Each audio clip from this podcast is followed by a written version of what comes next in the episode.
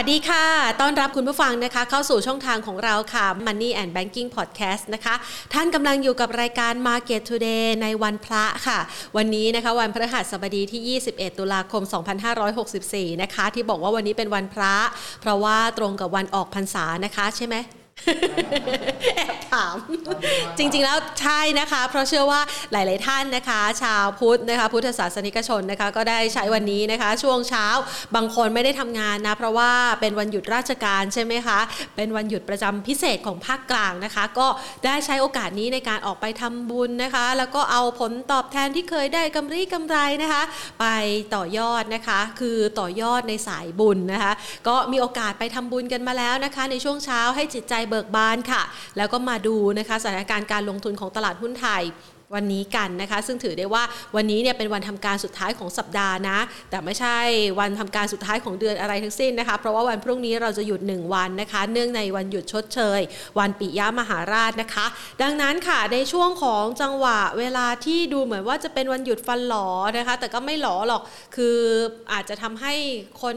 ที่เตรียมพร้อมจะไปเที่ยวอะก็อาจจะไม่ได้มาเทรดกันวันนี้คึกคักสักเท่าไหร่นะคะ แต่ต้องยอมรับว่าวันนี้เนี่ยนะคะ ถึงแม้ว่าจะเป็นช่วงวันหยุด แล้วก็เป็นวันหยุดยาวของไทยนะคะ โดยเฉพาะอย่างยิ่งในพื้นที่ภาคกลางนะคะ แต่ว่าในตลาดหุ้นไทยเนี่ยถือว่ามีความเคลื่อนไหวที่คึกคักมาก ๆ เลยนะคะ เรียกว่าภาพรวมดัชนีอาจจะไม่คึกคักนะคะ เพราะว่าเคลื่อนไหวในกรอบแคบๆ หลังจากที่มีแรงเทขายออกมาอย่างต่อเนื่องในช่วงที่ผ่านมา หลังจากที่ไม่สามารถขึ้นไปทดสอบที่ 1650 ได้นะคะ หรือไปแตะๆแล้วก็เออไม่ไหว ลงมานั่งพักก่อนนะคะ ดังนั้นค่ะภาพของการเคลื่อนไหวของดัชนีในวันนี้นะคะ เราจะเห็นได้ว่าการเคลื่อนไหวเนี่ยก็อยู่ในกรอบสักประมาณ 1,646.50 ก็คือเป็นจุดสูงสุด บวกขึ้นไป 8.95 จุดนะคะ แต่ว่ายังเทสไม่ผ่าน 1650ว่าอย่างนั้นนะคะ ในขณะที่ ภาพของโลสุดนะคะของวันนะคะก็อยู่ที่ 1,639.59 จุดนะคะบวกไป 2.04 จุดค่ะ ก็เป็นระดับต่ำสุดของวันเคลื่อนไหวอยู่ในกรอบประมาณนี้เนี่ยแล้วนะคะ แล้วก็เห็นได้ชัดเลยว่านักลงทุนส่วนใหญ่ก็น่าจะมีการพักการซื้อขายไปบ้าง เพราะอะไร เพราะว่ามูลค่าการซื้อขายเนี่ยก็บางตาลงนะคะ เหลืออยู่สักประมาณครึ่งเช้า 37,198 ล้านบาทแล้วค่ะ ดังนั้นนะคะภาพของวันนี้เนี่ย ภาพรวมอาจจะดูไม่ค่อยคึกคัก แต่ที่บอกว่าในภาพของราย sector หรือแม้กระทั่งนะคะในรายตัวรายหุ้นมีประเด็นที่น่าสนใจในการลงทุนเพิ่มเข้ามานะคะ วันนี้ค่ะทางด้านของธนาคารแห่งประเทศไทยมีแถลงการพิเศษนะคะประกาศเลยนะคะ ในการลด LVT นะคะซึ่งก่อนหน้านี้เนี่ยคือกำหนดเอาไว้ไม่สามารถที่จะขอกู้บ้านได้นะคะเต็มจำนวน 100%เพราะว่าเป็นมาตรการสกัดความร้อนแรงภาคอสังหาริมทรัพย์ในช่วงหลายปีก่อนหน้านี้นะคะก็อาจจะเป็นปัจจัยกังวลทำให้หุ้นในกลุ่มนี้ อาจจะปรับตัวลดลงมานะคะ แล้วก็ ไม่ได้คึกคักสักเท่าไหร่ แล้วก็มาช่วงหลังๆ ก็เจอเรื่องของโควิดด้วยหลายๆ คนกังวลเกี่ยวกับกำลังซื้อนะคะ แต่ปรากฏว่าวันนี้เนี่ยหุ้นในกลุ่มอสังหาก็เริ่มกลับมาโลดแล่นละค่ะ หลังจากที่ทางด้านของธนาคารแห่งประเทศไทยปลดล็อกในเรื่องนี้นะคะ ซึ่งก็ เป็นภาพหนึ่งนะคะที่น่าจะช่วยทำให้การพลิกฟื้นเศรษฐกิจไทยนั้นกลับคืนมาด้วยนะคะ เพราะว่าในกรณีดังกล่าวนี้เนี่ยนะคะเป็นการผ่อนเกณฑ์ LTV นะคะที่สามารถนะคะจะทำให้สินเชื่อที่อยู่อาศัยที่ปล่อยใหม่ทุกกลุ่ม ที่มี LTV ต่ำกว่า 100%เนี่ย ให้ไม่เกิน LTV 100%ได้นะคะ ก็เป็นการผ่อนคลายชั่วคราวนะคะ ไปจนถึงสิ้นปี 2565 นะคะ เพื่อให้สอดคล้องกับสภาวะการการฟื้นตัวของเศรษฐกิจภายหลังโควิด -19 ด้วยนะคะ ก็เป็นภาพที่ช่วยละนะคะที่อยู่อาศัยนะคะที่เป็น ภาพของการรับรู้ข่าวนี้เนี่ยนะคะ ก็จะเห็นได้ว่าเช้าวันนี้เนี่ยตลอดทั้งวันเนี่ยอาจจะยังไม่มีการเคลื่อนไหวที่คลึกคัก เพราะว่าธนาคารแห่งประเทศไทยเขาประกาศกันในช่วงเวลา 11นาฬิกานะคะ ก็ส่งผลทำให้หุ้นในกลุ่มอสังหาริมทรัพย์อย่าง LH นะคะ อย่างสุภาลัยนะคะ ปรับตัวขึ้นมา AP ก็ปรับขึ้นมา NCH นะคะ หรือว่าทางด้านของ NC Housing นะคะ ก็ปรับตัวขึ้นมาคึกคักเหมือนกันนะคะ ภาพของการลงทุนในวันนี้นะคะก็จะได้มีบรรยากาศแบบนี้แล้วค่ะ มีปัจจัยสนับสนุน ในขณะที่หุ้นในกลุ่มธนาคารนะคะ ก็มีการซื้อขายคึกคักเหมือนกันนะคะ เพราะว่ามีข่าวเกี่ยวกับเรื่องของการเปิดประมูล ธนาคารซิตี้กรุ๊ปนะคะ ซึ่งจะเป็นกิจการที่อยู่ภายในประเทศไทย แล้วก็มีแคนดิเดตหลายชื่อเลยทีเดียวนะคะ ที่เป็นธนาคารใหญ่ๆนะคะ เข้าไปแล้วก็มีภาพบอกว่าจะร่วมประมูล แล้วก็สนใจในการประมูลซื้อครั้งนี้นะคะ ดังนั้นหุ้นในกลุ่มธนาคารก็ปรับตัวได้อย่างคึกคักพักผสานกับกำไรของบริษัทจดทะเบียนนะคะ ที่ประกาศออกมากลุ่มแรกคือในกลุ่มธนาคารเนี่ยคึกคักเลยนะคะ เพราะว่ากำไรส่วนใหญ่ถ้านับ 9 เดือนแรกนะจะเห็นได้ว่าทุกๆธนาคารนะคะสามารถที่จะมีกำไร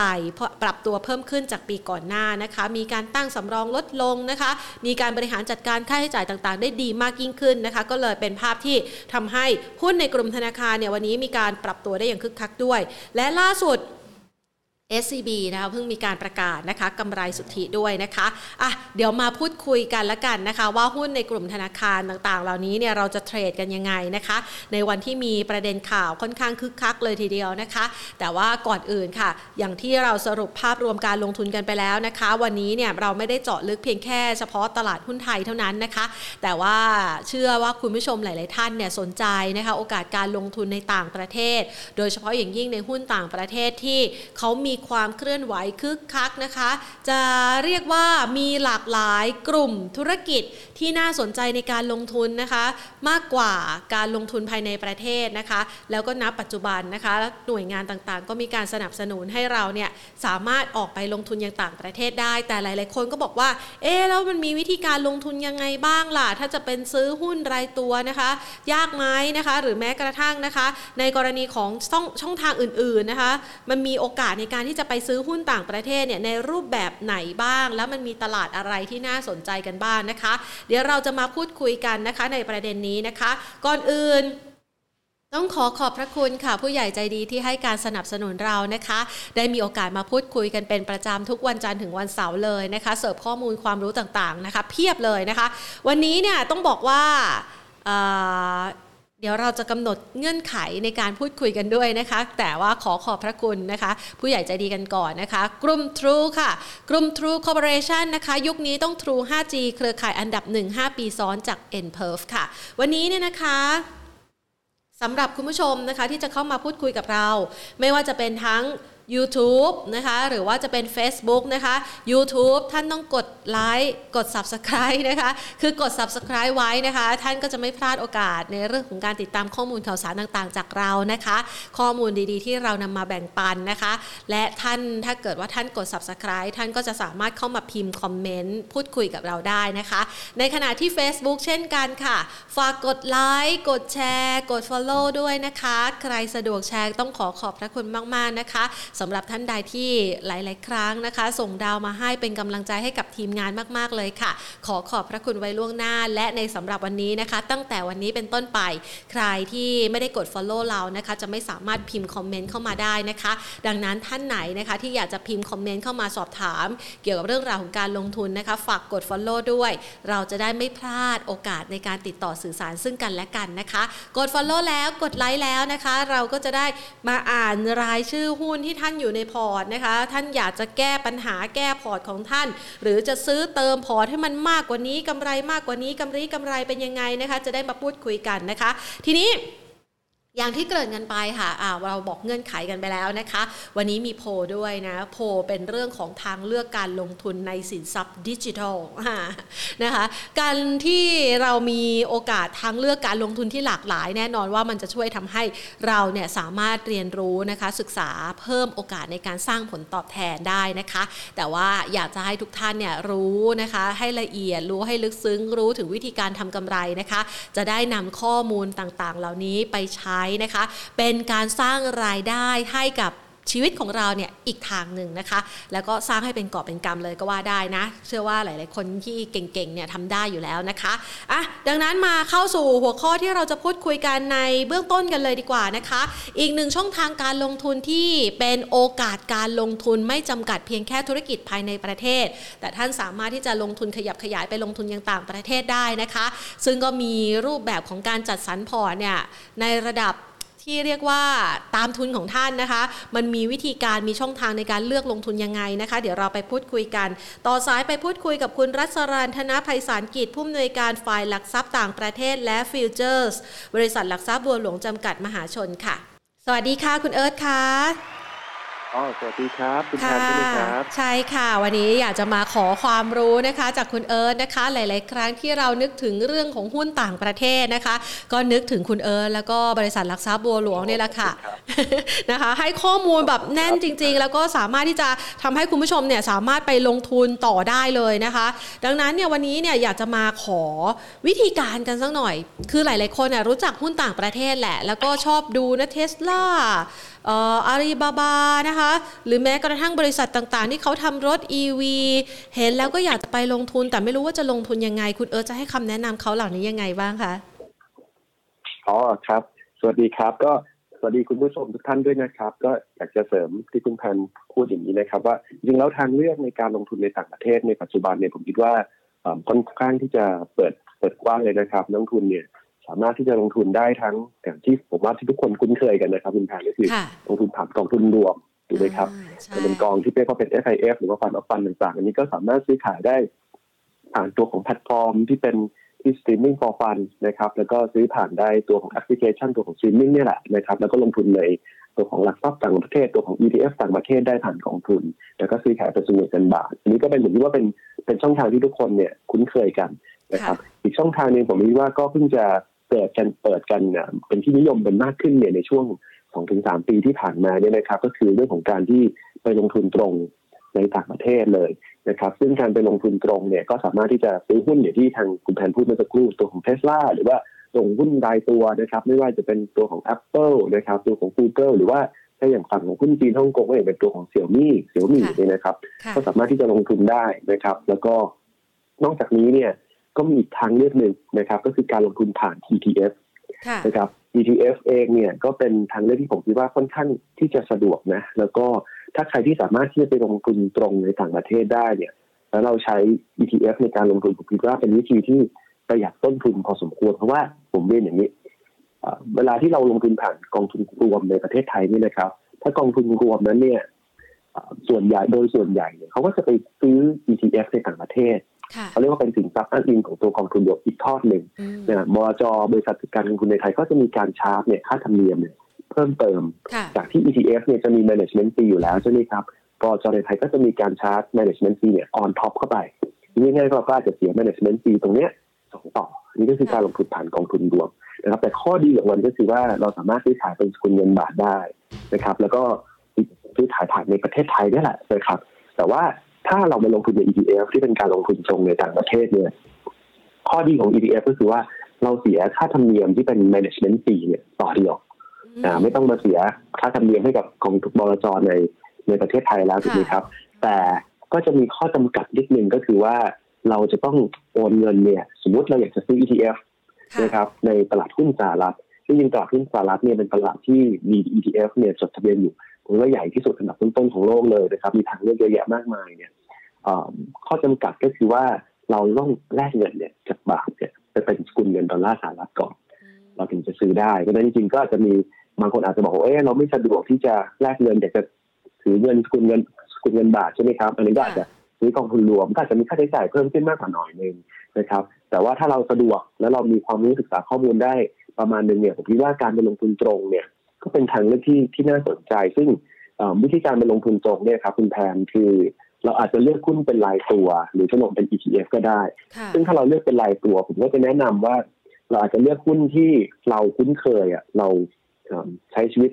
อยู่กับหุ้นเหล่านั้น หรือบริการหรือว่าธุรกิจหรือสินค้าของเหล่านั้น เช่นผมยกตัวอย่างง่ายๆนะอย่างหุ้นอย่าง Starbucks เนี้ยเราไปดื่ม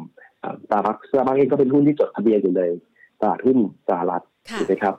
หุ้นอย่างแมคโดนัลล์อย่างเงี้ยผมว่าเรารู้จักหรือหุ้นอย่าง Apple ใช่ไหมครับหรืออย่าง Facebook ที่ เราคุยกันอยู่เนี่ยผ่านทางช่องทางของ Facebook หรือว่าเนี่ยนี่ก็เป็นหุ้นที่จดทะเบียนอยู่ในตลาดหุ้นสหรัฐเราก็สามารถที่จะลงทุนในหุ้นเหล่านี้ได้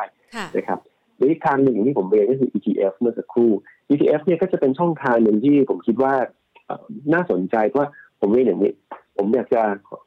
เล่าเล่าให้ฟังนะครับคุณแผนว่ายกตัวอย่างว่าอย่างกลุ่มอุตสาหกรรมหนึ่งครับคุณแผน ในเมืองไทยเนี่ยเวลาเราพูดถึงกลุ่มที่เกี่ยวข้องกับกลุ่มสุขภาพค่ะนะครับหรือว่ากลุ่ม healthcare เนี่ย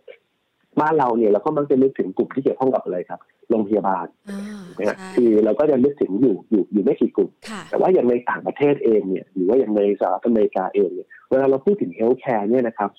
โอ้มันมีมีหลากหลายกลุ่มมากเลยค่ะนะครับ ผมยกตัวอย่างกลุ่ม healthcare ในต่างประเทศนะในสหรัฐอเมริกาเนี่ย เราแบ่งมันออกเป็นได้ถึงหกกลุ่มย่อยค่ะมีกลุ่ม healthcare กลุ่มเดียวนะแบ่งออกไปได้เป็นหกกลุ่มย่อยนะผมจะเล่าให้ฟังว่าอย่างกลุ่มแรกเนี่ยนะครับ ก็คือกลุ่มค่ะฟาร์มาอ่าฮะ กลุ่มผู้ผู้ผลิตยารักษาโรคต่างค่ะๆอ่านึกให้เห็นภาพมากขึ้นก็อย่างเช่น กลุ่มที่ผลิตยาเนี่ยครับก็อย่างเช่นไฟเซอร์ Merck นะครับ Johnson & Johnson อ่าอ่า Johnson Johnson จริงๆก็ทำตัวที่เป็นเอ่อผลิตภัณฑ์สินค้าที่ใช้ในอุปโภคบริโภคด้วยนะคะใช่อ่าฮะใช่แต่เขาก็มี part หนึ่งของธุรกิจเขาที่ทำตัวของวัคซีนด้วยเหมือนกันอย่างที่เราทราบว่าตัวของที่จะทำมีวัคซีนเรื่องของโควิดใช่ไหมครับจริงๆเขามีการผลิตยาอื่นด้วยนะครับค่ะเพราะฉะนั้นจริงๆอันนี้ก็จะอยู่ในในกลุ่มแรกนะครับ กลุ่มที่สองนะครับ ผมผมฉายภาพต่อแล้วกันที่เป็นกลุ่มของ healthcare เนี่ย ก็จะเป็นกลุ่มที่เกี่ยวข้องกับ biotechnology ค่ะ biotechnology ก็คือเป็นกลุ่มที่เกี่ยวข้องพูดพูดง่ายๆคือวิจัยแล้วก็พัฒนายาอืมนะครับ อย่างกลุ่มเนี้ยผมว่าพูดชื่อไปทุกคนก็รู้จักดีเช่นโมเดอร์นาอืมฮึอ่าก็เป็นหนึ่งในบริษัทที่พัฒนาวัคซีนวัคซีนโควิด -19 เลยใช่ไหมค่ะครับ ใช่ไหมฮะค่ะหรือว่าบริษัทอย่างอามาเจนอ่านะครับที่เขานำทำยาพวกเกี่ยวกับ โรคประสาทกระดูกโรคหัวใจหลอดเลือดนะครับค่ะกลุ่มเนี้ยก็คือเป็นกลุ่มที่ต้องบอกว่า คือถ้าในต่างประเทศเนี่ยเรียกว่ากลุ่มไบโอเทคโนโลยีเนี่ยครับเป็นกลุ่มที่เอ่อมีการเติบโตที่สูงมากนะ เพราะว่าเทรนยิ่งเป็นยุคที่เป็นหลังโควิดเนี่ยครับบริษัทต่างๆ ก็มาติดยาที่วิจัยต่างๆอย่างตอนนี้เนี่ยก็มีบริษัทนี้ผมว่าเขามันอย่างโมเดอร์นาเองเนี่ยถ้าไปติดคุณคุณแพนได้ติดตามข่าวก็จะเห็นว่าเขากำลังเตรียมยาที่จะรักษาโรคมะเร็ง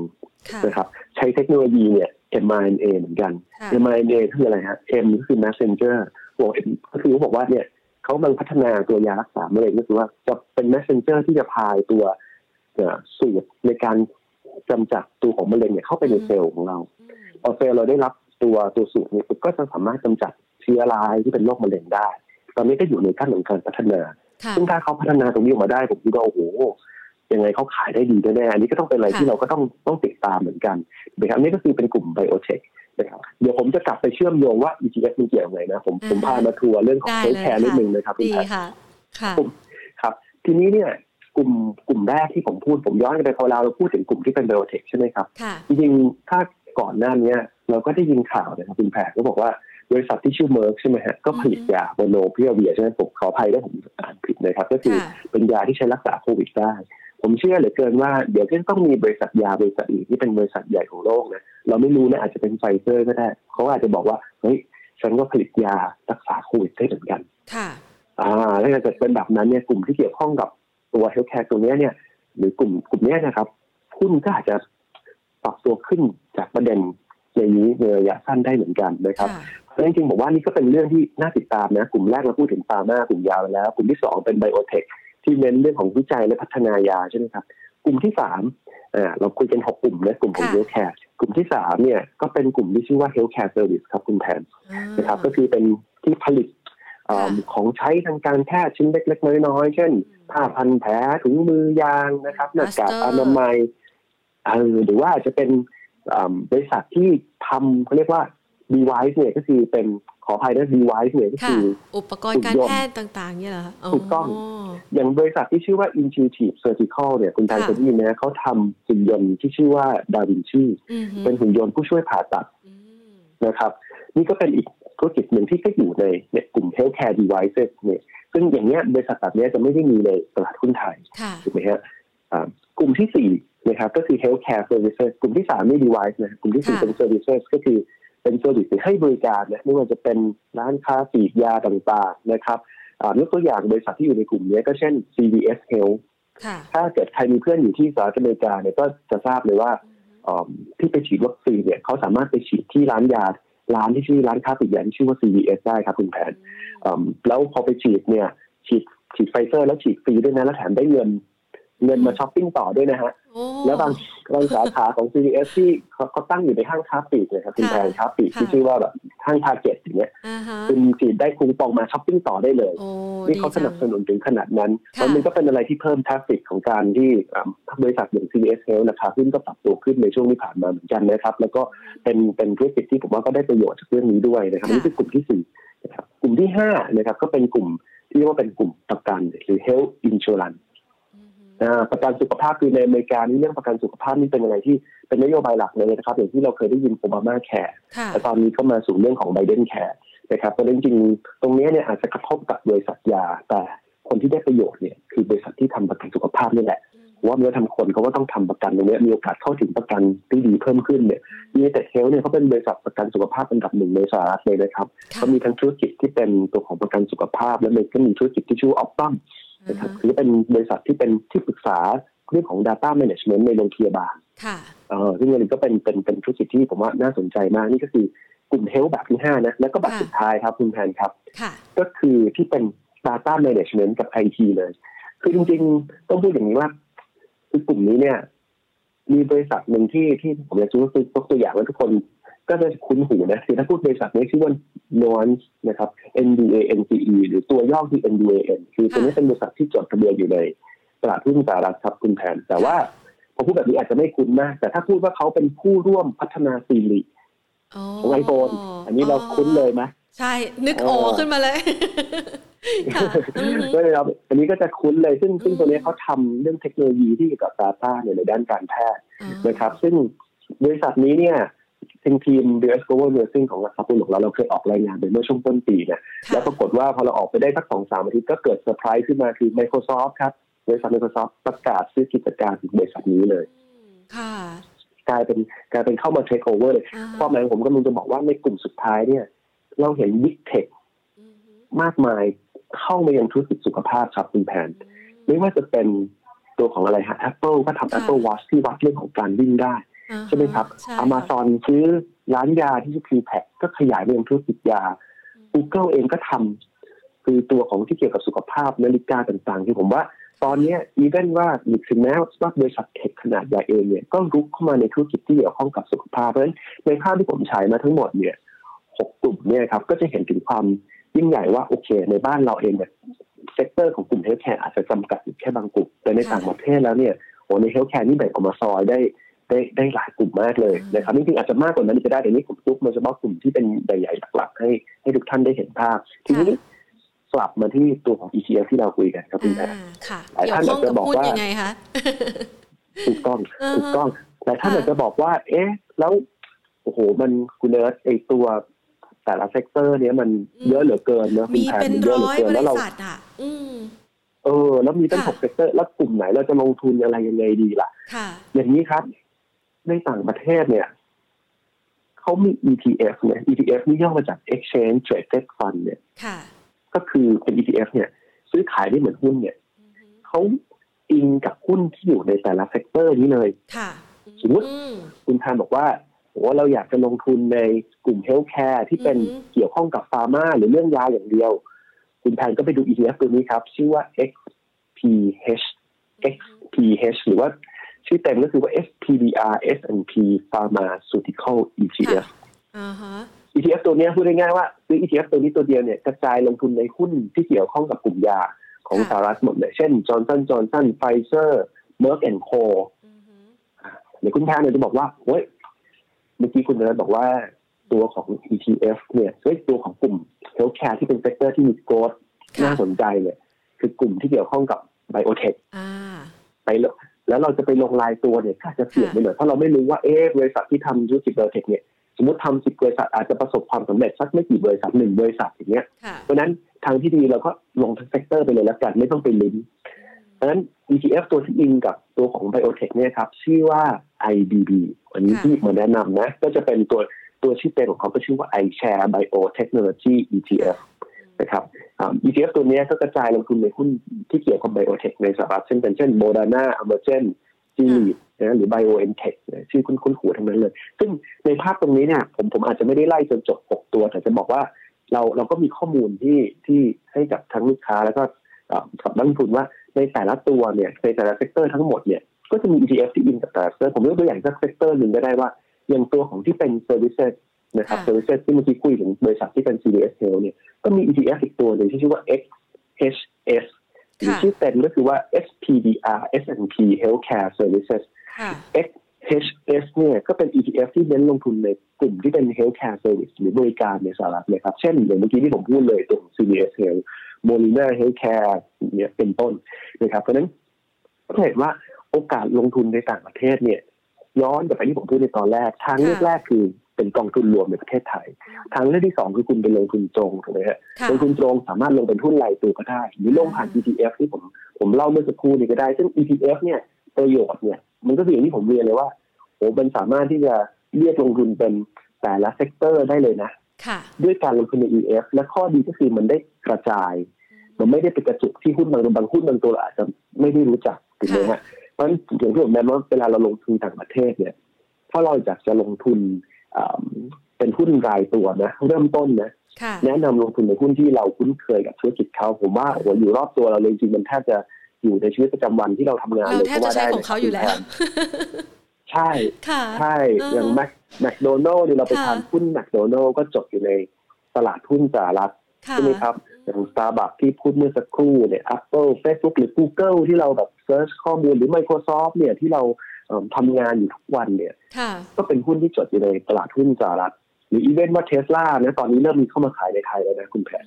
แล้วบริษัทนี้ตอนนี้ก็ก็มีแบบรายได้กำไรเลยก็เริ่มดีขึ้นเรื่อยๆนะครับแล้วราคาหุ้นก็ใกล้จะกลับไปจุดสูงสุดแล้วเหมือนกันอย่างนี้ถ้าเป็นบริษัทที่เรารู้จักกันเราอาจจะกล้าลงทุนแต่ถ้าเป็นบริษัทอย่างที่ผมพูดเมื่อสักครู่อย่างโอ้จีลีใช่ไหมแต่ท่านที่ไม่แบบอยู่ในวงการนี่อาจจะไม่คุ้นเอ๊ะเขาเป็นบริษัทไบโอเทคเพราะฉะนั้นวิธีการลงทุนบอกโอ้ยงั้นเราก็ลงทุนด้วย ETF ไปดีกว่า เพราะว่ามันกระจายไปยังใน หลายอุตสาหกรรมอย่างตัวที่ผมพูดเมื่อสักครู่ก็คือ iShare Biotechnology ETF ใช่ไหมครับ หรือว่า IBD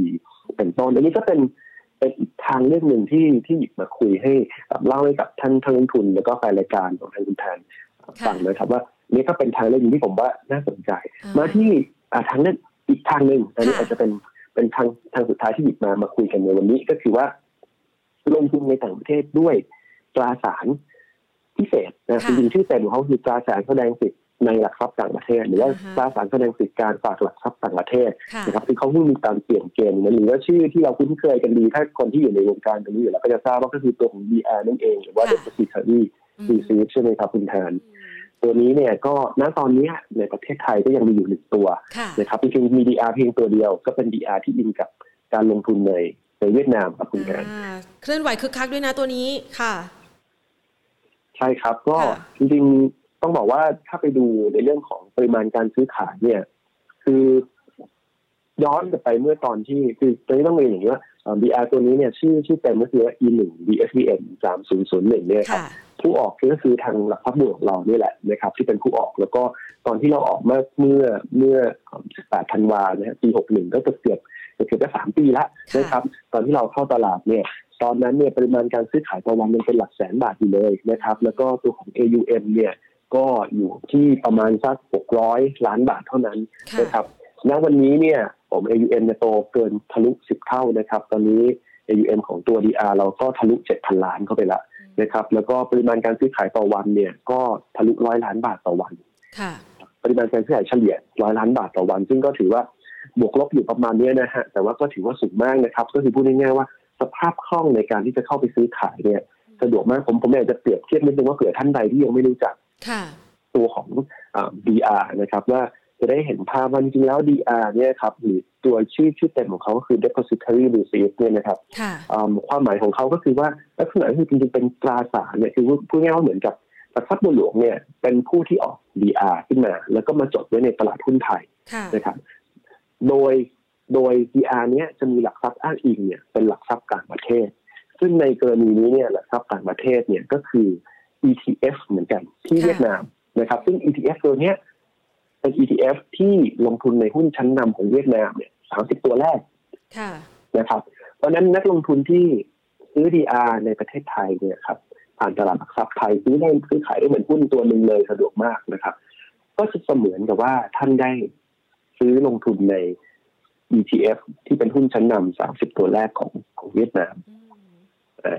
ตรงนี้มันก็จะคือคือคือพูดง่ายว่า VR เนี่ยเป็นเหมือนเป็นเครื่องมือที่อำนวยความสะดวกให้กับนักลงทุนเนี่ย สามารถลงทุนในต่างประเทศเนี่ยผ่านตลาดหุ้นไทยได้ครับคุณแพนค่ะ ซึ่งก็สามารถเคลื่อนไหวแบบดูได้เป็นแบบเรียลไทม์เลยว่าอย่างนั้นเถอะนะคะ แล้วก็เป็นโอกาสการลงทุนที่น่าสนใจ ทีนี้เรามาดูบ้าง มันมีในเรื่องของอย่างของบริษัทหลักทรัพย์บัวหลวงเนี่ยนะคะ นอกเหนือจากเวียดนามแล้ว นอกเหนือจากสหรัฐแล้วเนี่ยนะคะ มันยังมีตลาดหุ้นฮ่องกงกับจีนด้วยนะคะ อันนี้เราแนะนำนักลงทุนยังไงคะคือคืออย่างตลาดหุ้นจีนฮ่องกงเนี่ยครับผมอยากจะแนะนำอย่างนี้ว่า อย่างที่ท่านทราบดีว่าหุ้นจีนเองเนี่ยตั้งแต่ช่วงช่วงต้นปีมาเนี่ยนะครับ ราคาเองเนี่ยก็ ปรับตัวต้องเรียกได้ว่าผันผวนสูงมากๆนะครับแล้วก็จริงๆก็คือปรับตัวลงมามากกว่าขึ้นในหลาย ๆ ตัวนะครับผมอยากจะเรียนเรียนข้อมูลอย่างนี้ว่าตัวของจีนเองเนี่ยถ้าไปดูดูที่มาที่ไปแล้วก็จะเห็นเห็นนะครับว่าทางรัฐบาลเองเนี่ย ทางประธานาธิบดีสีจิ้นผิงเองเนี่ยครับ ค่อนข้างที่จะให้ความสำคัญกับเรื่องของการให้สูงเห็นภาพง่ายๆนะครับ ก็คือเรื่องของการลดความดื่มล้ำของประเทศนะครับ เพราะว่า บริษัทที่ใหญ่เนี่ยก็ใหญ่ขึ้นไปมากใช่ไหมครับบริษัทที่เล็กเนี่ยก็ทำธุรกิจได้ยาก และด้วยความที่จริง ๆ ประเทศเขาเนี่ยเป็นประเทศที่ต้องเรียกว่าเป็น state capitalist นะครับคำนี้เป็นคำที่เรย์เป็นเป็นคำที่เรย์ ดาลิโอเนี่ยเขาใช้ครับคุณคุณคุณคุณแพรที่ได้โอ้ว่าจีนเนี่ยคือเป็น state capitalist ความหมายของ state capitalist capitalist ก็คือทุนนิยม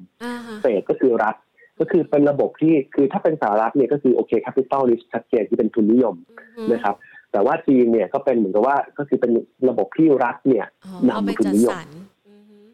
อ่ารัฐเนี่ยนำทุนนิยมเรียกว่าระบบเ t ต t แคปิตอลลิสนะครับ แล้วประธานาธิบดีสีจิ้นผิงก็พูดเลยใช้คำว่า common prosperity ใช่ไหมนโยบายเขาที่ก็บอกว่าเป็นเรื่องของมั่งคั่งร่วมกันเจริญรุ่งเรืองร่วมกันนะครับ หลักหลักคิดอันนึงก็คือว่าบริษัทที่เราถึงเห็นว่าบริษัท กลุ่มทุนของจีนขนาดใหญ่เนี่ยถูกถูกทำให้เล็กลงด้วยการจัดระเบียบในช่วงที่ผ่านมาบริษัทที่เป็นขนาดกลางเนี่ย SME เนี่ยครับได้รับโอกาสเพิ่มขึ้นคุณแพนน่าจะได้ยินข่าวอยู่แล้วว่า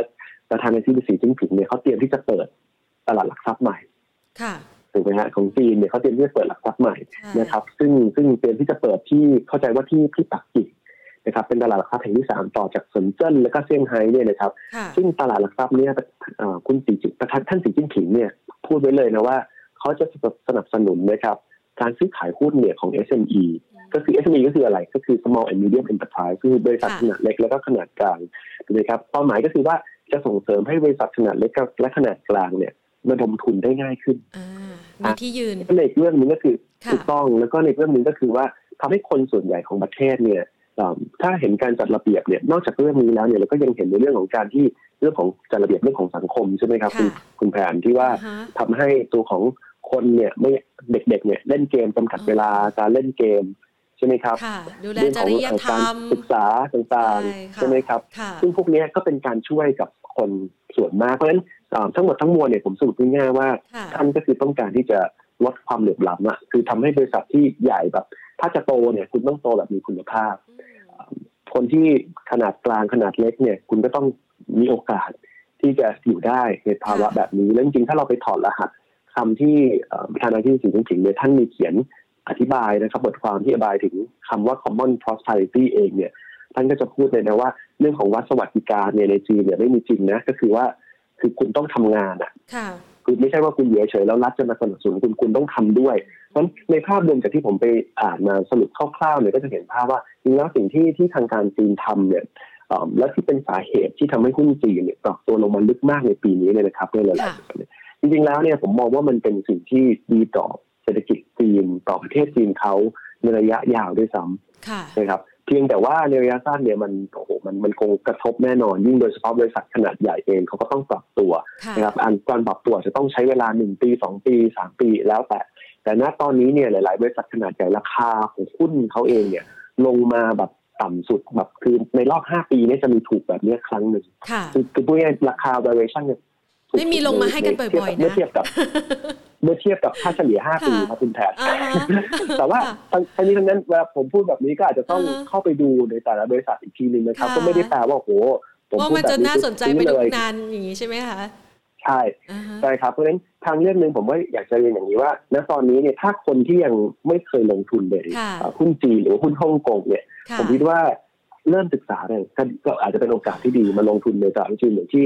เนี่ยเริ่มศึกษาหาข้อมูลเลยนะครับเพราะว่าตอนนี้ราคาตอนนี้มันก็ลงมาค่อนข้างแม้ว่าในระยะสั้นนี้อาจจะมีบีบกลับขึ้นมาบ้างนะแต่ถ้าเทียบผมว่าก็ยังถือว่าถือว่าลงมาค่อนข้างปรับตัวมาพอสมควรจากต้นปี อาจจะเป็นจังหวะของการศึกษาส่วนถ้าท่านใดที่มีหุ้นอยู่ผมคิดว่าอาจจะถือรอ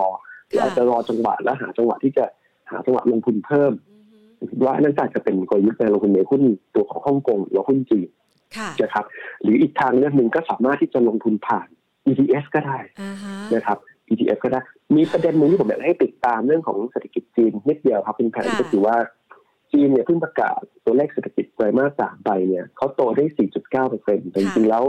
ก็เป็นตัวเลขที่ตลาดเขาบอกโอ้โหเขาผิดหวังเพราะว่าจริงๆก็มองว่าจีนโตได้มาก โตได้มากกว่านี้ใช่ไหมครับคุณแผนแต่แต่ผมจะบอกอย่างนี้ว่าไตรมาสสามนี้อาจจะไม่ใช่จุดต่ำสุดของจีนนะผมเคยคุยกับคุณแทนบ่อยแล้วอาจจะจำกันได้ว่าถ้าถ้าพูดถึงเวียดถ้าพูดถึงเวียดนามเนี่ยผมจะพูดเสมอว่าเรามองว่าไตรมาสสามเดี๋ยวน่าจะเป็นจุดต่ำสุดละของปี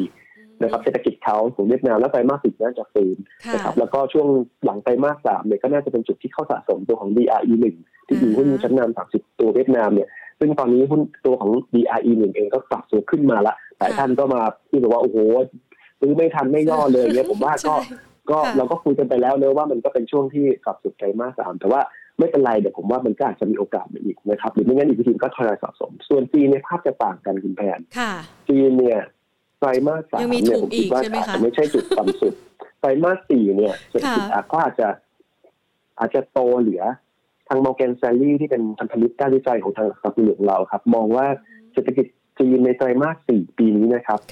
อาจจะเติบโตเหลือสามเปอร์เซ็นได้เลย ถ้าถ้าวิกฤตเรื่องของพลังงานการจัดการพลังงานในจีน ยืดเยื้อถ้าเรื่องของวิกฤตอสังหาในจีนเนี่ยนะเอเวอร์แกลแล้วก็มีบริษัทอื่นเนี่ยทางการเขาไม่สามารถควบคุมได้อยู่มารวมถึงเรื่องของอะไรครับเรื่องของการจัดระเบียบ แล้วก็สถานการณ์โควิดนะครับยืดเยื้อพวกนี้เนี่ย อาจจะทำให้ไตรมาสสี่ GDP ของจีนเองเนี่ยเหลือสามเปอร์เซ็นก็เป็นได้นะครับตรงนี้ที่ผมว่าเป็นเป็นอะไรที่อาจจะต้องแตกเป็นแต่เวลา ผมเข้าใจว่าน่าจะมีมีจำกัดใช่ไหมครับคุณแพนนะครับ ก็ผมว่าผมว่าอาจจะสั้นๆนิดเดียวว่าอยากให้เห็นภาพอย่างนี้ว่าทางการจีนเนี่ยแบงค์ชาติของจีนเขาออกมาพูดแล้วนะครับ คุณแพนเขาบอกว่าวิกฤตเอเวอร์แกลนเนี่ยที่เป็นอสังหาเนี่ยเขาเขาเชื่อว่ามันเป็นเป็นเป็นวิกฤตที่เป็นเป็นปัญหาที่จำกัดอยู่ที่ตัวบริษัท มันไม่ได้ถ้าในภาพรวมของภาคอสังหาของจีนแล้วเนี่ยเขายังใช้คำว่า healthy ที่ยังแข็งแกร่งอยู่เขาก็มองว่ามันน่าจะไม่ได้ลุกลามมันนี่คือที่ทางแบงค์ชาติออกมาพูดเป็นครั้งแรก ที่ถึงสถานการณ์นี้ของแบงค์จีเนี่ยนะครับส่วนเรื่องอื่นๆ เรื่องวิกฤตการขาดแคลนพลังงานผมว่านี้ก็ต้องติดตามต่อไปนะครับ ซึ่งเป็นไปได้ว่าในไตรมาสสี่เนี่ย GDP จีนเนี่ยอย่างน้อยนะผมว่าก็มีโอกาสที่จะชะลอตัว อาจจะโตน้อยคือยังไงคงอาจจะคงไม่ถึงขั้นติดลบนะครับคุณแพรคงเป็นบวกแต่ว่าอาจจะบวกน้อยกว่าไตรมาสสามที่สี่จุดเก้าซึ่งตรงเนี้ย ประเด็นสำคัญก็คือว่าถ้า GDP เขาโตลดลงเนี่ยจับตาเรื่องมาตรการกระตุ้นเศรษฐกิจดีๆครับทางการทางรัฐทางแบงค์ชาติอาจจะมีการออกมาตรการกระตุ้นเศรษฐกิจ ซึ่งถ้ามีการออกมาตรการกระตุ้นเศรษฐกิจเนี่ยกลับกลายเป็นว่าในระยะสั้นเนี่ยตลาดหุ้นจะชอบอันนี้ก็เป็นเรื่องที่ผมว่าถ้าท่านที่ลงทุนใช่ค่ะ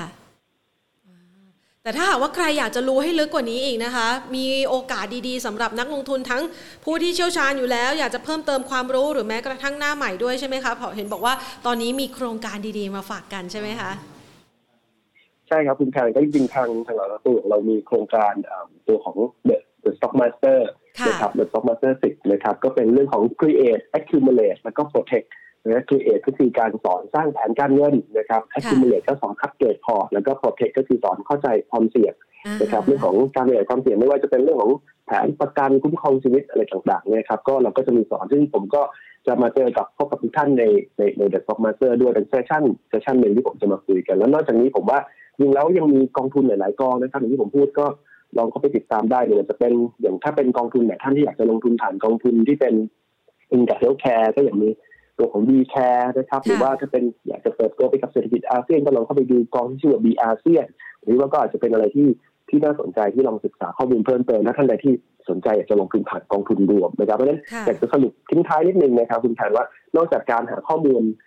เข้ามาชมฟังสัมมนาต่างๆ แล้วเราสามารถหาข้อมูลเพิ่มเติมได้เองแล้วเนี่ยผมคิดว่าสิ่งสำคัญก็คือว่าเราอาจจะต้องศึกษาหาความรู้เนี่ยนะครับแล้วจริงๆเข้าไปที่เว็บของ knowledge sharing บัวหลวงเนี่ยครับก็จะมีบทความดีๆนะครับของทางหลักทรัพย์บัวหลวงเนี่ยอยู่ในนั้นเนี่ย เยอะแยะมากมายเลยเรามีทุก product เลยนะครับรวมถึงเรื่องของการลงทุนต่างประเทศด้วยก็จะมีข้อมูลในนั้นเยอะแยะมากมายให้ทุกเชิญเชิญทุกท่านเข้าไปศึกษาข้อมูลกันครับ ค่ะได้เลยค่ะ วันนี้ต้องขอขอบคุณคุณเอิร์ธมาก ๆ เลยนะคะ ฟังแบบนี้แล้วเชื่อว่าหลาย ๆ ท่านเนี่ยมองเห็นโอกาสนะคะ การลงทุนในต่างประเทศนะคะแล้วก็ไปศึกษาเพิ่มเติมกันได้ที่บริษัทหลักทรัพย์บัวหลวง ไม่เพียงเท่านี้ใครที่อยากจะรู้ลึกแล้วก็รอบด้านมากกว่านั้น The Stock Master ปีที่ 10 นี้ห้ามพลาดเลยนะคะ วันนี้ขอบคุณมากเลยนะคะ ขอบคุณครับคุณแทนครับสวัสดีทุกท่านนะครับสวัสดีค่ะครับสวัสดีค่ะ คุณเอิร์ธนะคะ จากทางด้านของบริษัทหลักทรัพย์บัวหลวงนะคะ ที่มาให้ความรู้กันกับเรานะคะ คุณเอิร์ธเนี่ยนะคะจะดูแลในฝ่ายหลักทรัพย์ต่างประเทศและฟิวเจอร์สนะคะ ซึ่งคุณเอิร์ธเป็นผู้อำนวยการของฝ่ายนะคะ ก็มาให้ความรู้กันเป็นประจำล้วค่ะ คือหลาย ๆ คนเนี่ยมองเห็นโอกาสการลงทุนแหละ แต่ยังไม่รู้ว่าเครื่องไม้เครื่องมือในการลงทุนเนี่ยนะคะมันเป็นยังไง บางคนเนี่ยไม่รู้ด้วยซ้ำว่าโอกาสการลงทุนในตลาดหุ้นเวียดนามอยู่ใกล้ตัวเรามาก ๆ นะคะ เพียงแค่คุณผู้ชมเปิดพอร์ตเข้าไปในหุ้นไทยเนี่ยแหละนะคะ คีย์ตัวว่า e 1 vf vn 3 0 0 1นี่ก็คือตัวที่อ้างอิงนะคะ หุ้น 30 ตัวเรียกว่าเป็น top cream ของประเทศเวียดนามแล้วนะคะ ก็สามารถที่จะไปลงทุนกันได้ คือบางคนบอกว่าโหราคาไม่ย่อเลยดูจากกราฟเทคนิคแล้วมีแต่ขึ้นเอาขึ้นเอานะคะ ก็อาจจะเป็นจังหวะหนึ่งอะค่ะ เดี๋ยวรอดูนะคะ ช่วงจังหวะที่มันมีการปรับพักฐาน ก็อาจจะเป็นจังหวะเข้าไปช็อปกันได้นะคะ ก่อนอื่นเลยวันนี้นะคะ คุณผู้ชมเข้ามาพูดคุยกันกับเรานะคะ หลาย ๆ ท่านเลยนะคะ ฝากกดไลค์กดแชร์ กด Follow ด้วยนะคะสำหรับท่านที่กด Follow นะคะ เท่านั้นถึงจะสามารถส่งข้อมูลนะคะคำถามเข้ามาสอบถามกันได้ค่ะวันนี้นะคะต้องขอขอบพระคุณคุณเจี๊ยบนะคะณพัสกรนะคะที่ส่งดาวมาให้เป็นกำลังใจกับทีมงานของเราด้วยนะคะ ขอบพระคุณมากๆสำหรับดาว 75 ดวง คุณเจี๊ยบมีคำถามอยากจะส่งเข้ามาไหมคะ สามารถส่งเข้ามาได้นะคะ เมื่อสักครู่นี้มันเป็น sector ของเรื่องการลงทุนในหุ้นต่างประเทศนะคะ ดังนั้น เพื่อให้ครอบคลุม ถึงแม้ว่าวันนี้บรรยากาศการลงทุนในตลาดหุ้นไทยมูลค่าการซื้อขายจะดูบางตาไปนะคะ บางคนบอกว่าเหงาอะเพื่อนไปทำบุญกันนะคะอะแล้วพรุ่งนี้ก็จะหยุดอีกวันหนึ่งนะคะ แต่แต่วันนี้มันมีประเด็นนะคะ เข้ามาในตลาดหุ้นไทยหลากหลายประเด็นเลยทีเดียวละค่ะ เราก็จะไม่พลาดโอกาสการลงทุนนี้นะคะ คิดกันไว้เลยดูกันบ่ายนี้นะคะแล้วจะได้ไปต่อยอดกันสัปดาห์หน้า เดี๋ยวแพนขออนุญาตนะคะ ต่อสายไปนะคะ เพื่อพูดคุยกับคุณกิตพลไพรไพศาลกิจนะคะผู้ช่วยกรรมการผู้จัดการจากบริษัทหลักทรัพย์ UOB เคเฮียนประเทศไทยนะคะ ขอกดเบอร์โทรศัพท์แป๊บหนึ่งนะคะ เรียกว่าช่วงเวลานี้เนี่ยนะคะเป็นช่วงแหมปรับพักฐานลงมานิดเดียวอะวิ่งแล้วนะคะ หลายๆคนบอกว่าปรับลงมายังไม่เท่าที่ใจคิดเลยนะคะ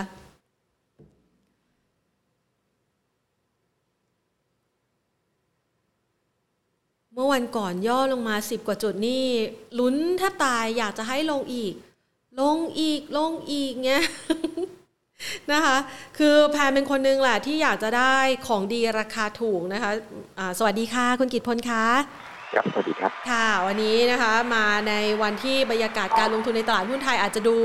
เงาเงาๆไปบ้างนะคะ วันนี้เขามีบางส่วนเขาหยุดกันใช่ไหมคะแต่ว่าในตลาดหุ้นไทยเนี่ยประเด็นยังมีความคึกคักอยู่นะคะ เดี๋ยวขอประเมินกันก่อนหลังจากที่ปรับเรียกว่าพักฐานแค่แป๊บเดียวเอง ย่อลงมาสักประมาณ 10 จุดค่ะ ตอนนี้กำลังจะเดินหน้าขึ้นต่อแล้วเราไว้วางใจกับการขึ้นครั้งนี้ได้หรือยังคะคุณกิตพล ก็ผมคิดว่าจริงๆแล้วตลาดอยู่ในช่วงของการที่ไม่ได้มีแนวโน้มที่ชัดเจนอ๋อนะครับค่ะเพราะฉะนั้นลักษณะแบบนี้ก็แปลว่าอาจจะบวกสิบอาจจะลบสิบจริงๆแล้วไม่ได้ซีเรียสอะไรเลยนะครับ แต่ว่ามองในกรอบใหญ่ ๆ ว่าด้วยภาพของทางด้านตลาดหุ้นเราเองซึ่งอาจจะไม่ได้มีอุตสาหกรรมที่มันเป็นอุตสาหกรรมเติบโตมากๆ เนี่ยเอ่อการที่ตลาดเองจะไม่ได้เคลื่อนไหวไปไหนมากมายนะครับเคลื่อนไหวอยู่ระหว่างอ่าอาจจะพันหกร้อยต้นๆไปถึงก็ประมาณสักพันหกร้อยกลางๆเนี่ย ทั้งหมดเหล่านี้สามารถเกิดขึ้นได้โดยที่ไม่จำเป็นต้องมีแนวโน้มเลยนะครับ เพราะฉะนั้นก็แปลว่าภาพของการลงทุนตัวนี้เราอาจจะไม่ต้องเรียกว่าหลับตาครั้งนึงในการมองตลาดได้นะครับ แล้วก็คีย์สำคัญจะไปอยู่ที่การมองหุ้น หรือว่าไปมองภาพของตัวหุ้นรายตัวที่น่าสนใจมากกว่าครับ ค่ะ วันนี้นี่จะเห็นได้ว่ามีความเคลื่อนไหวนะคะของรายหลักทรัพย์ที่มีประเด็นทั้งการถแถลงข่าวของธนาคารแห่งประเทศไทยนะคะ มาตรการ LTV นะคะ เราประเมินยังไงบ้างคะ เดี๋ยวเอาประเด็นรายวันกันก่อนเลยค่ะ ครับก็สำหรับตัวของทางด้านมาตรการ LTV นะครับค่ะล่าสุดก็คือต้องบอกว่าตลาดทางด้านของธนาคารประเทศก็ทนซื้อไม่ไหวนะครับ เพราะว่าในฝั่งของทางด้านผู้ประกอบสาการเองก็ ค่อนข้างจะขอมามากว่าช่วงที่ผ่านมามันซบแล้วมันก็แย่จริงนะครับ เพราะว่าจริงๆแล้วต้องบอกว่าในส่วนของคนที่ต้องบอกว่าถ้าเราตัดแรงกินกำไรที่มันเกิดขึ้นในส่วนของคนที่ซื้อแบบไม่สมเหตุสมผลนะครับ แล้วก็จริงๆไม่ได้มีศักยภาพในการที่จะซื้อออกไปเนี่ย จริง ๆ แล้วมันมีคนมีความมั่งคั่งสูงจำนวนมาก ที่มีความสามารถที่จะซื้อสังหาริมทรัพย์ได้นะครับ แต่ว่ากลายเป็นว่าซื้อยากเพราะว่าซื้อช่วงที่ผ่านมาเนี่ย ก็จะถูกแอพพลายเกณฑ์ต่างไปจนกระทั่งทำให้การลงทุนมันยากมากเลย ก็เลยกลายเป็นว่าในส่วนของคนที่กำลังซื้อน้อยมีปัญหานะครับ แต่ว่าในส่วนของคนที่กำลังซื้อสูง ก็ซื้อได้ค่อนข้างจะจำกัดดังนั้นการปลดล็อก LTV ตัวนี้ไปเนี่ยก็จะช่วยทำให้ในกลุ่มของคนที่มีความมั่งคั่งจริงๆ ไม่ได้มีปัญหาไม่ได้เป็นการใช้เงินกู้เพียวๆแล้วก็มีแคชโฟลพอที่จะสามารถซื้อได้เนี่ยนะครับเอ่อแล้วก็แฟนเแต่จะต้องกู้บ้างเนี่ยต้องบอกว่าในกลุ่มนี้ครับก็จะสามารถเข้ามาช่วยให้มีโอกาสที่จะเห็นการหมุน ของทางด้านตัวสังหาริมทรัพย์ได้มากขึ้นครับค่ะ เราคาดหวังไว้เยอะไหมคะ เพราะว่าส่วนหนึ่งก็เพิ่งฟื้นจากโควิด -19 ด้วย บางคนอาจจะ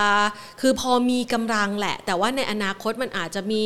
เรื่องของความคลอนแคลนอันนี้อาจจะกลายเป็นความเสี่ยงของธนาคารผู้ปล่อยกู้ไปหรือเปล่าคะเออผมคิดว่าธนาคารเองดูดีอยู่แล้วครับว่าว่าในการที่จะปล่อยเนี่ยเขาจะมีเกณฑ์ยังไงในการปล่อยเพราะจริงๆแล้วต้องบอกว่าถึงแม้ว่า ธนาคารในประเทศไทยจะไม่ได้มีการประกาศใช้เกณฑ์ LTV เนี่ยธนาคารแต่ละแห่งมีการใช้เกณฑ์ในเชิงคุณภาพกับลูกค้าอยู่แล้วนะครับไม่ว่าจะเป็นการที่ว่าหนึ่งลูกค้ารายนี้สมมุติว่ามีการกู้อสังหาริมทรัพย์เป็นชิ้นที่สองชิ้นที่สามแล้วเนี่ยเขาก็จะมีเกณฑ์ LTV ของเขาอยู่แล้วนะครับหรือว่าอาจจะจากเดิมบ่อย 95เปอร์เซ็นพอเป็นชิ้นที่สองอาจจะปล่อยแล้ว 80 อาจจะเหลือ 70 เนี่ยนะครับแล้วแต่แต่ละที่เนี่ยจะมีเกณฑ์ ของตัวเองอยู่แล้วนะครับ ดังนั้นต้องบอกว่าถ้าไม่ใช่กรณีที่คนต้องการจะโกงจริง ๆ ก็คือตั้งใจทำการกู้พร้อมๆ กันสี่ห้าชิ้นสามสี่ชิ้นอย่างเงี้ยแล้วก็เพื่อให้มันอนุมัติพร้อมๆ กันจะได้ไม่เห็นเนี่ยแต่เป็นคนที่มีประวัติในการกู้ชิ้นที่หนึ่งชิ้นที่สองที่สามมาได้อยู่แล้วเนี่ย ปัญหาตรงนี้ผมคิดว่าน้อยมากเลยครับ แต่ปัญหาที่มันเกิดขึ้นจริงคือ ในกรณีที่ เอ่อคนอาจจะมีไม่มีการกู้อยู่ แต่ว่าอาจจะไปตามโค้ชตามกูรูที่ด้านการลงทุน แล้วก็แนะนำให้ลงทุนแล้วหาพาสซีฟโดยการซื้อแอสเซทพวกนี้พร้อมๆกันสามสี่ชิ้นนั้น ก็เป็นอีกปัญหาหนึ่งครับ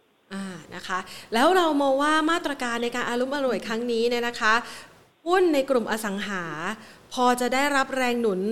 ยาวนานไหมคะ หรือว่าก็คงจะเก็งกำไรกันในวันสองวันนี้แหละค่ะ เรามองยังไงบ้างคะ ครับก็เรามองว่าน่าจะเป็นแรงหนุนส่งที่ดี แต่ว่าเราก็แนะนำนักสุดว่าอาจจะดูอสังหาริมทรัพย์ในตัวที่มันอยู่ในจุดที่มีโอกาสและมีแนวโน้มที่ผลประกอบการน่าจะดีอยู่แล้วนะครับโดยส่วนใหญ่แล้วเนี่ยก็บอกว่าถ้าเป็นภาพของปีนี้ตัวที่น่าจะมีแนวโน้มของการรับรู้รายได้ที่ดีก็จะเป็นศุภาลัยนะครับสำหรับตัวทางด้านปีหน้าก็คือปี 2565 เนี่ยก็จะเป็นทางด้าน AP นะครับ เพราะฉะนั้นเราก็เห็นว่า AP เองเนี่ยจริงๆแล้ว portfolio เขามีความหลากหลายมาก ไม่ว่าจะเป็นบ้านในระดับที่เป็นด้านบน หรือว่าในระดับราคาในกลุ่มที่ล่างลงมาหน่อยก็ถือว่ามีแอสเซทที่ค่อนข้างหลากหลายนะครับดังนั้นก็ต้องบอกว่าสมมติถ้าเราเองไม่มั่นใจว่าตัวไหนดีนะครับ AP ก็เป็นตัวหนึ่งที่ในเชิงพื้นฐานแล้วถือว่าค่อนข้างน่าสนใจครับ ก็ขณะเดียวกันประเด็นตัวนี้ก็คงจะจุดพลุให้เกิดการเก็งกำไรในกลุ่มอสังหาริมทรัพย์ตัวขนาดกลางขนาดเล็กอื่นขึ้นมาด้วยนะครับ แต่ว่าก็ต้องทำความเข้าใจครับว่าหนึ่งำหรับหลายๆตัวมันคงเป็นแค่การเก็งกำไรจริงๆ แต่ว่าถ้ามองในเชิงของการ invest ด้วย หรือว่ามีพื้นฐานด้วยเนี่ย AP ก็จะเป็นตัวเลือกที่ดูน่าสนใจครับค่ะ ไปดูกันตัวอื่นๆกันต่อนะคะ ฝากคำถามหรือว่าตั้งคำถามไว้ขอคุณกิตพลไว้ว่า ในช่วงจังหวะของการย่อตัวในช่วงที่ผ่านมาเนี่ยนะคะ คือหลายๆคนบอกว่าอ๋อพอมีการปรับฐานเนี่ยก็หวังว่าจะปรับลงไปเจอสัก 1,600 จุด แต่เมื่อสักครู่นี้คุณกิตพลบอกว่าภาพของการเคลื่อนไหวผันผวนแบบนี้น่าจะเจออยู่ในช่วงเวลานี้นะคะ ก็แสดงว่าราคาหุ้นมีโอกาสที่จะปรับลดลงกว่านี้ โอกาสของกลุ่มเป้าหมายที่เราเล็งๆไว้เนี่ยเราประเมินกลุ่มไหนยังไงไว้บ้างคะที่มีโอกาสจะเข้าไปช็อปและรอฟื้นตัวในระยะถัดไปอะค่ะเรามองว่าในส่วนของคนที่น่าสนใจนะครับ ก็คือหนึ่งต้องบอกว่า story ใหญ่เป็น story การเปิดเมืองครับนะครับก็คือยังไงก็แล้วแต่เนี่ยทีมเปิดเมืองเป็นทีมใหญ่ เพียงแต่ว่าสิ่งที่ทำให้ทีมเปิดเมืองนี่มันก็จะไม่ได้มาแบบเป็นช็อตเดียวหรือไม่ได้มาเป็นลักษณะของขาขึ้นเลย ก็เป็นเพราะว่าเราก็จะเห็นว่าเราเป็นประเทศหนึ่งที่รับผลกระทบจากโควิดหนักมากนะครับ เลยทำให้ในกลุ่มเปิดเมืองเนี่ยบางตัวแย่ก็คือแค่กำไรหายไปนะครับแต่ว่าบางตัวเนี่ยมันก็ถึงขั้นที่เรียกว่าขาดทุน แล้วก็ยังมีแนวโน้มที่จะขาดทุนอีกหลายไปมากไม่ว่าจะเป็นกลุ่มของทางด้านสายการบินก็ดีนะครับ หรือกลุ่มที่เป็นพวกโรงแรมก็ดี ดังนั้น พอมันใกล้ประกาศผลประกอบการจริง ๆ เนี่ย เราก็จะเห็นว่าเอ๊ะมันก็ดูแล้วหน้าตาของอีเรื่องของการท่องเที่ยวเนี่ย มันคงจะเห็นการทยอยเปิดประเทศแต่กว่าที่ นักท่องเที่ยวต่างชาติจะเข้ามาจะกระทั่งให้กลุ่มโรงแรมเนี่ยกลับมาดีขึ้นจะ break even ได้ดีไม่ดีไม่ใช่ปีอาจจะไม่ใช่ปีหน้านะครับ อาจจะไปถึงปี 66 เลยนะที่จะเริ่มเห็นการ break even ของผลประกอบการดังนั้นลักษณะแบบนี้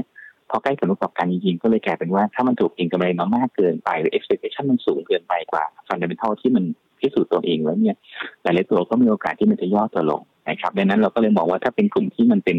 พวกท่องเที่ยวหรืออินแบงชั่นมากๆลักษณะแบบนี้ครับเราก็อาจจะไม่ต้องรีบร้อนมากนะ นะแล้วก็อาจจะรอจังหวะที่ย่อตัวหลังจากการประกาศผลประกอบการ หรือมาดูผลประกอบการก่อนก็ยังได้แต่ว่าในส่วนที่อาจจะพอทยอยไปได้เลย ก็จะเป็นตัวที่หน้าที่เรียกว่าต้องบอกว่าโดนผลกระทบก็จริง แต่ว่าไม่ได้แย่มาก แล้วก็เห็นทิศทางที่มันจะฟื้นดีขึ้นได้ชัดเจนตั้งแต่ไตรมาสสี่ครับซึ่งส่วนใหญ่ก็จะเป็นตัวที่อิงกำลังซื้อภายในประเทศนะครับ ไม่ว่าจะเป็นพวกห้างสินค้าอย่าง CPN ก็ดีนะครับ หรือว่าจะเป็นตัวทางด้านพวกร้านอาหารต่างๆที่อยู่ในตัวห้าง ก็เป็นตัวที่มีโอกาสจะฟื้นตัวครับ แล้วก็นอกจากนั้น อาจจะเป็นตัวที่เรียกว่าเออไม่ใช่เปิดเมืองแบบเพียวๆแต่เป็นเปิดเมืองที่แถวสองหน่อยนะครับ เช่นอะไรบ้างก็ถ้าเป็นนิคมอุตสาหกรรมนะครับ ก็ต้องบอกว่าการเปิดเมืองเงินการกระตุ้นการลงทุนต่างชาติเนี่ย ก็จะทำให้หุ้นนิคมอุตสาหกรรมได้ประโยชน์นะครับ นอกจากนั้นแล้วกลุ่มลงกลั่นก็ถือได้ว่าเป็นหุ้นเปิดเมืองนะครับ เพราะว่าเราจะเป็นหุ้นพลังงานแต่ความจริงแล้วเนี่ย ถ้าใครไปดูก็เห็นว่าลงกลั่นเนี่ยจริง ๆ แล้วการกลั่นน้ำมันของเขาเนี่ย เกือบครึ่งหนึ่งมันเป็นน้ำมันที่ใช้สำหรับยานยนต์นะครับในช่วงที่ผ่านมาแทบไม่ใช้กันเลยนะครับเพราะว่ารถเราดูดจิตวิ่งเราทำงานที่บ้านกัน แล้วก็ขณะเดียวกันประมาณสักสิบกว่าเปอร์เซ็นต์เนี่ยมันจะเป็นน้ำมันสำหรับเครื่องบิน ซึ่งเราก็แทบไม่บินอีกเลยกันดังนั้นพอวันนี้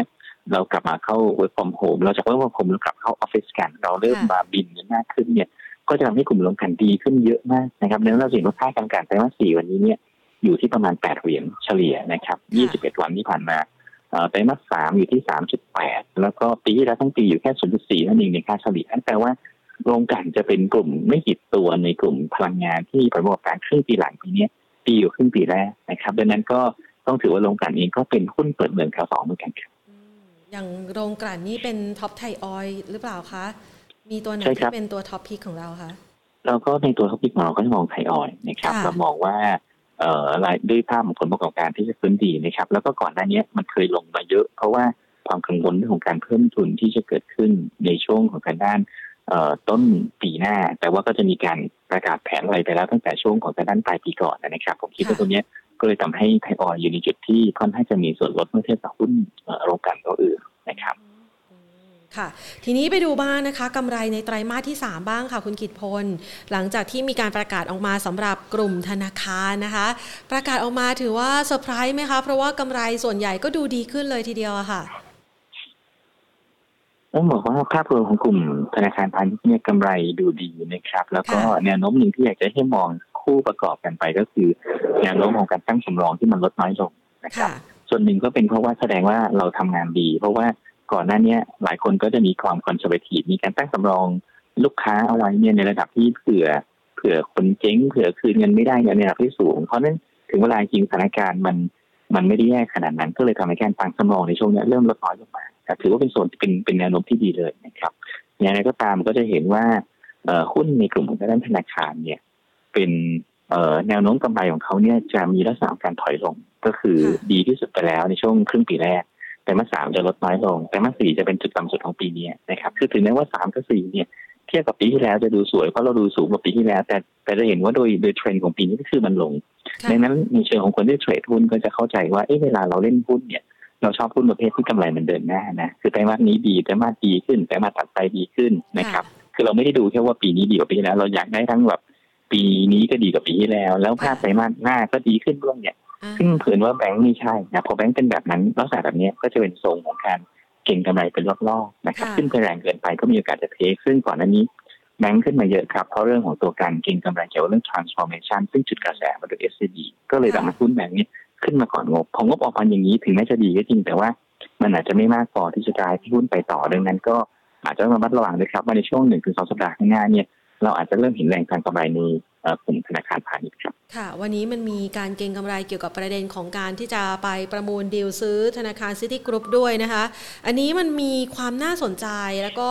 พอจะเป็นประเด็นในการที่จะรอดูผู้ชนะด้วยไหมคะครับก็ต้องบอกว่ามีสองชุดมีสองแบงก์นะครับ ที่ธุรกิจในฝั่งของด้านลูกค้าในกลุ่มที่มีความมั่งคั่งสูงนี่ยังค่อนข้างจะไล่ตามคนอื่นอยู่คือวันนี้ในฝั่งของ private bank เนี่ย ของ K-Bank ของ SCB ทำไปค่อนข้างจะดีแล้วนะครับ แต่ว่าในฝั่งคนที่ยังทำได้ค่อนข้างจะน้อยเนี่ยก็จะมี BBL ซึ่งซึ่งกลายเป็นว่ายังทำได้ไม่ค่อยดีเท่าไหร่ในฝั่งของกสิของเบนะครับ หรือว่ากรุงศรีเนี่ยเราก็จะเริ่มเห็น BAY พยายามทำพวก executive program บางอย่างที่ให้สำหรับลูกค้าที่มีความมั่งคั่งสูงเช่นเดียวกันนะครับก็พยายามที่จะบิวฐานลูกค้าตรงนี้อยู่ดังนั้น ปัญหาก็คือว่าธนาคารทั้งคู่เนี่ยอยู่ในจุดที่เรียกว่ามันยังไม่ถึง economy of scale นะเพราะฉะนั้นถ้าจะทำให้ดีได้เนี่ย สมมติเกิดได้พอร์ตใหญ่ๆของใครเข้ามาสักคนเนี่ยมันจะช่วยสร้าง economy scale ได้เยอะมากเลย แล้วโดยเฉพาะฐานของซิตี้แบงก์เนี่ยมันจะมีบัตรเครดิตลงไปที่ก็ต้องถือว่าไม่ธรรมดานะครับพวก Prestige อะไรอย่างนี้ก็จะมีฐานลูกค้าที่มันเป็นเป็นเรียกว่าค่อนข้างจะเป็นกลุ่มที่ที่เรียกว่าเป็นระดับที่เอ่อสูงกว่าพวกเรียกว่าเป็นระดับขั้นสูงหน่อยหนึ่งนะครับ หรือเป็นขั้นที่สูงมากๆ เพราะฉะนั้นการได้เทียร์นี้เข้ามาเนี่ยจะช่วยทั้งยกระดับ แล้วก็สร้างอีกครั้งยกสเกลให้กับทางด้านของคนที่ได้ไปนะครับ แต่ว่าต้องบอกว่าทั้งหมดเนี่ย คงต้องไปดูราคาแหละครับ เพราะว่าเออมันก็คงจะไม่ได้ถูกนะครับ ดังนั้นตอนนี้เราเห็นข่าวว่าจะประมูลในวันที่สองนะก็ต้องดูว่าใครจะเป็นคนได้ไปครับ ค่ะอ๋อนะคะก็ถือว่าเป็นความวือหวาในแวดวงนี้นะคะที่เราอาจจะได้ติดตามกันอีกนะคะเพราะว่าช่วงนี้กำลังท้าทายกับการเปลี่ยนแปลงครั้งใหญ่ในเรื่องของการปรับโครงสร้างธุรกิจนะคะ นอกเหนือจากนี้ค่ะคุณกิตพลคะเราขอประเมินกรอบคร่าวๆสำหรับตลาดหุ้นไทยนะคะ ช่วงที่อาจจะไม่ได้มีปัจจัยบวกแรงๆเหมือนช่วงที่ผ่านมานะคะ กรอบการเคลื่อนไหวเราให้ไว้สักประมาณเท่าไหร่คะ ครับก็เราให้กรอบการเคลื่อนไหวอยู่ที่ประมาณ 1,520 ถึงประมาณ 1,550 นะครับ ก็มองว่าในภาพของการเคลื่อนไหวที่อยู่ในกรอบนี้ครับตลาดเองก็ต้องบอกว่าก็จะไม่ได้ดูดีหรือดูแย่เป็นพิเศษครับ แล้วก็ไม่ต้องเสียเรสกับเรื่องของการเคลื่อนไหวตลาดบ้านนัก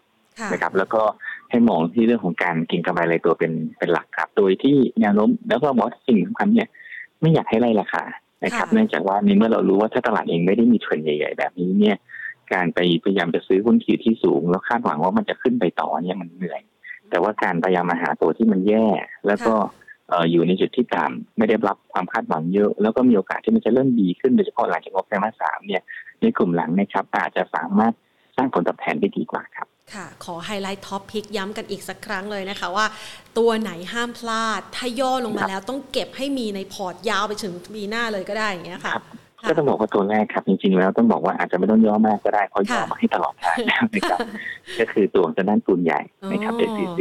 ไม่ค่อยขึ้นด้วยซ้ำใหญ่ใช่ครับต้องบอกว่าลงมาซึ่งไม่ใช่เรื่องแปลกเพราะว่า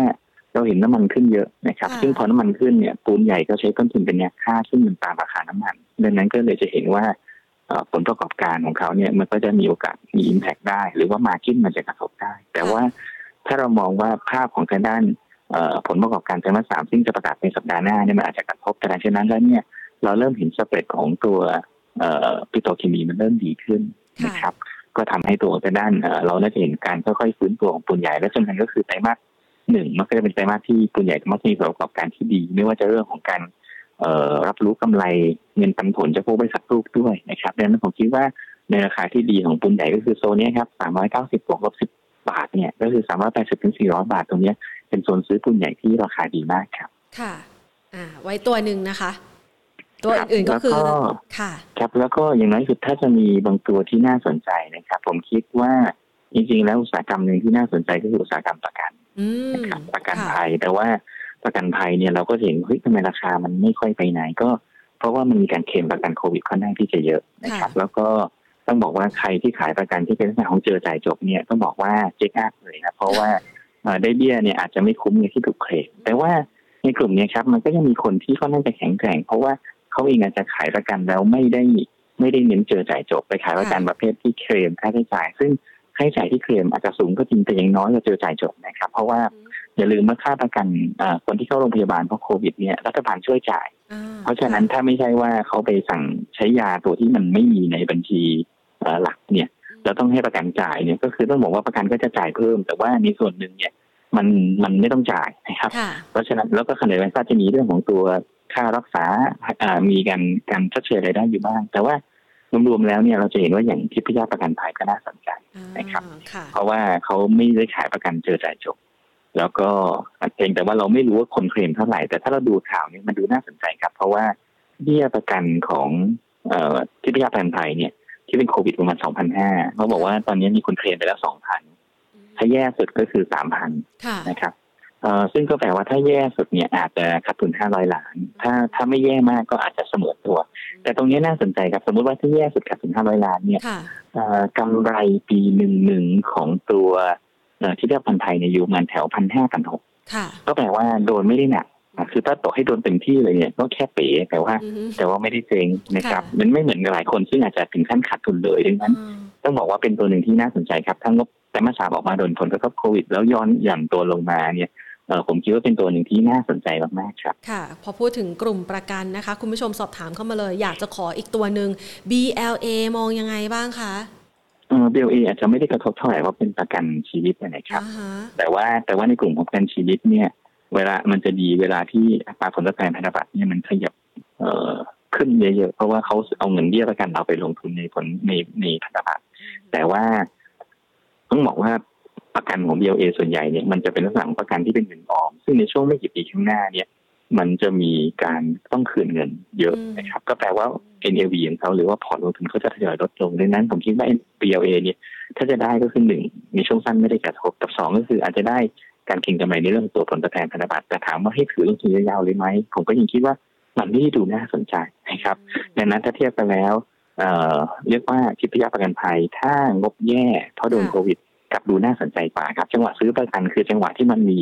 หายนะบางอย่างเกิดขึ้นครับค่ะนะคะมีข่าวร้ายแหละจะเป็นโอกาสช็อปของดีราคาถูกนะคะค่ะใช่ครับลองไปสังเกตเลยครับ ประกันเนี่ยเป็นรอบที่แล้วตอนน้ำท่วม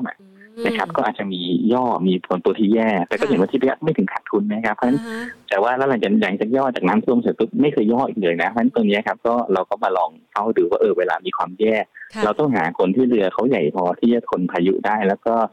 ใช้จังหวะนั้นครับขึ้นเรือไปเขาครับ ค่ะได้เลยค่ะ วันนี้ต้องขอขอบคุณมากเลยนะคะ มาชี้หุ้นเป้าหมายให้กับเรานะคะ ให้นักลงทุนได้มีโอกาสขึ้นเรือนะคะ แล้วก็ล่องไปพร้อมกันนะคะ วันนี้ขอบคุณค่ะ สวัสดีค่ะสวัสดีครับ ค่ะคุณกิตพลนะคะพลายไพศารกิจนะคะ จากบริษัทหลักทรัพย์ UOB เคเฮียงประเทศไทยนะคะ ก็เห็นภาพกันชัดเลยนะคะ ประเมินกับหลากหลายปัจจัยนะคะที่เข้ามามีผลในระยะเวลานี้นะ ใคร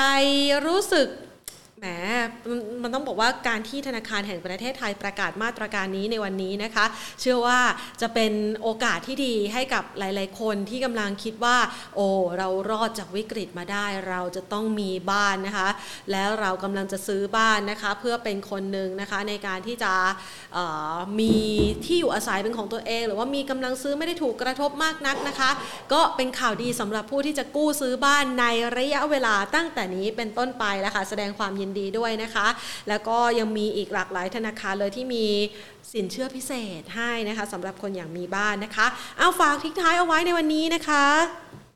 คือจะบอกว่าเราเนี่ยมีเรื่องราวการลงทุนหลากหลายเลยนะคะเพื่อที่จะมาเติมเต็มประสบการณ์ด้านการลงทุนของท่านนะคะ ให้ครอบคลุมให้เชี่ยวชาญ ให้รู้จัก แล้วยิ่งรู้ลึกซึ้งเท่าไหร่ก็ยิ่งเป็นโอกาสที่ดีสำหรับการลงทุนมากยิ่งขึ้นนะคะ และแน่นอนค่ะว่าวันพรุ่งนี้วันเสาร์นะคะ เราจะพูดคุยกันเกี่ยวกับเรื่องของสินทรัพย์ดิจิทัล ใครรู้จักสินทรัพย์ดิจิทัลแล้วบ้างยกมือขึ้นนะคะ พรุ่งนี้วันศุกร์นะคะวันเสาร์นะคะวันเสาร์เนี่ยเราจะคุยกันนะคะเกี่ยวกับเรื่องของสินทรัพย์ดิจิทัลนะคะซึ่งสินทรัพย์ดิจิทัลเนี่ยเดี๋ยวนี้ใกล้ตัวเรามากๆ ไม่ใช่แค่บิตคอยน์ดอชคอยอีเทเรียมนะคะแต่ว่าเราสามารถใช้ความสามารถของเราในการแปลเปลี่ยนเป็นผลงานศิลปะ แล้วก็แปลเปลี่ยนเป็นรูปของสินทรัพย์ดิจิทัลที่เรียกว่า NFT ซึ่งมันไม่ใช่มีแค่งานศิลปะเท่านั้นนะคะ มันยังเป็นเรื่องราวหลากหลายายที่ท่านสามารถแปลงให้ชีวิตทั่วไปเนี่ยกลายเป็นสินค้าที่มีมูลค่าได้ในโลกดิจิทัลเอาว่าอย่างนั้นเถิดนะคะ ดังนั้นใครนะคะที่รู้จักแล้วเนี่ยนะคะ ส่งเข้ามาหรือว่ายกมือเข้ามาสอบถามอบอกกันหน่อยนะคะ หรือทำโพกับเราก็ได้นะ โพเราสิ้นสุดไปแล้วนะคะ ใน Facebook นะคะ สอบถามว่า NFT คืออะไร คุณผู้ชมรู้จักไหม รู้จัก อยู่ 10%นะคะ ไม่รู้จัก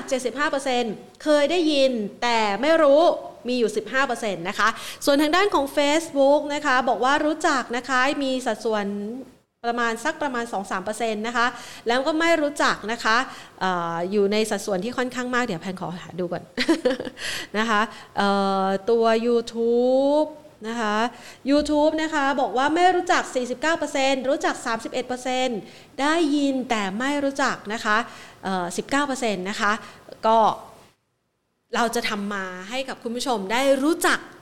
ได้ยินและได้รู้จัก และรู้ว่ามันจะสามารถต่อยอดโอกาสการลงทุนของท่านอย่างไร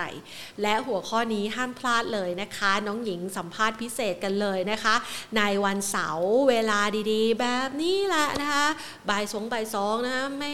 ทำอะไรอยู่นะคะ เปิดเข้ามานะคะใน Facebook แล้วก็ YouTube ของเราผ่านช่องทาง Money and Banking Channel นะคะ และ Money and Banking Podcast นะคะ เราจะเอาข้อมูลของ NF ที่มาฝากกันนะคะ และเชื่อว่าหลาย ๆ ท่านอาจจะมีโอกาสต่อยอดจากสิ่งใกล้ตัวกลายเป็นโอกาสการลงทุนครั้งใหม่ในอนาคต และไม่เพียงเท่านี้นะคะ ไม่ใช่แค่ NFT นะคะ ยังจะมาคุยเกี่ยวกับเรื่องของกองทุน ETF BITO